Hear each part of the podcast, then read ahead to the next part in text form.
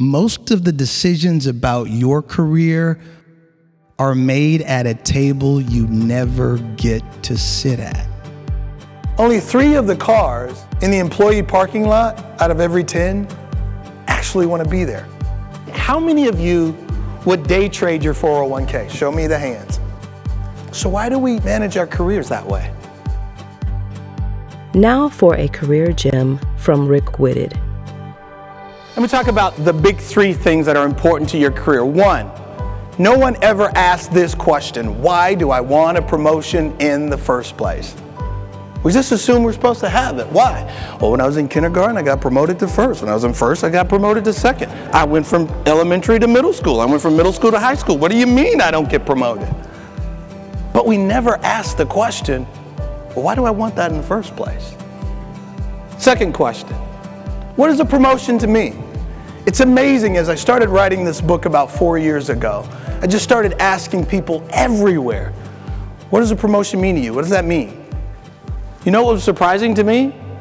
No one could answer it. I mean, they were gung-ho talking about on a blind career chase.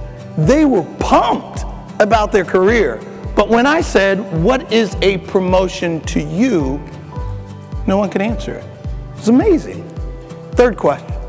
Now this one you get all the time. How do I get promoted? How do I leave this program, be a rock star? How do I get promoted? But the first two questions we never ask. Think about that. Something so important to you, your career, and you haven't asked core value intrinsic questions. It leads you to the place where I was on the side of the road in my car in a great career saying, I gotta get out of here. So, what are your core values? Do you know what those are? And one of the reasons I wrote Outgrow Your Space is because this is a conversation we never have in the workplace. I love business, but they miss this every time.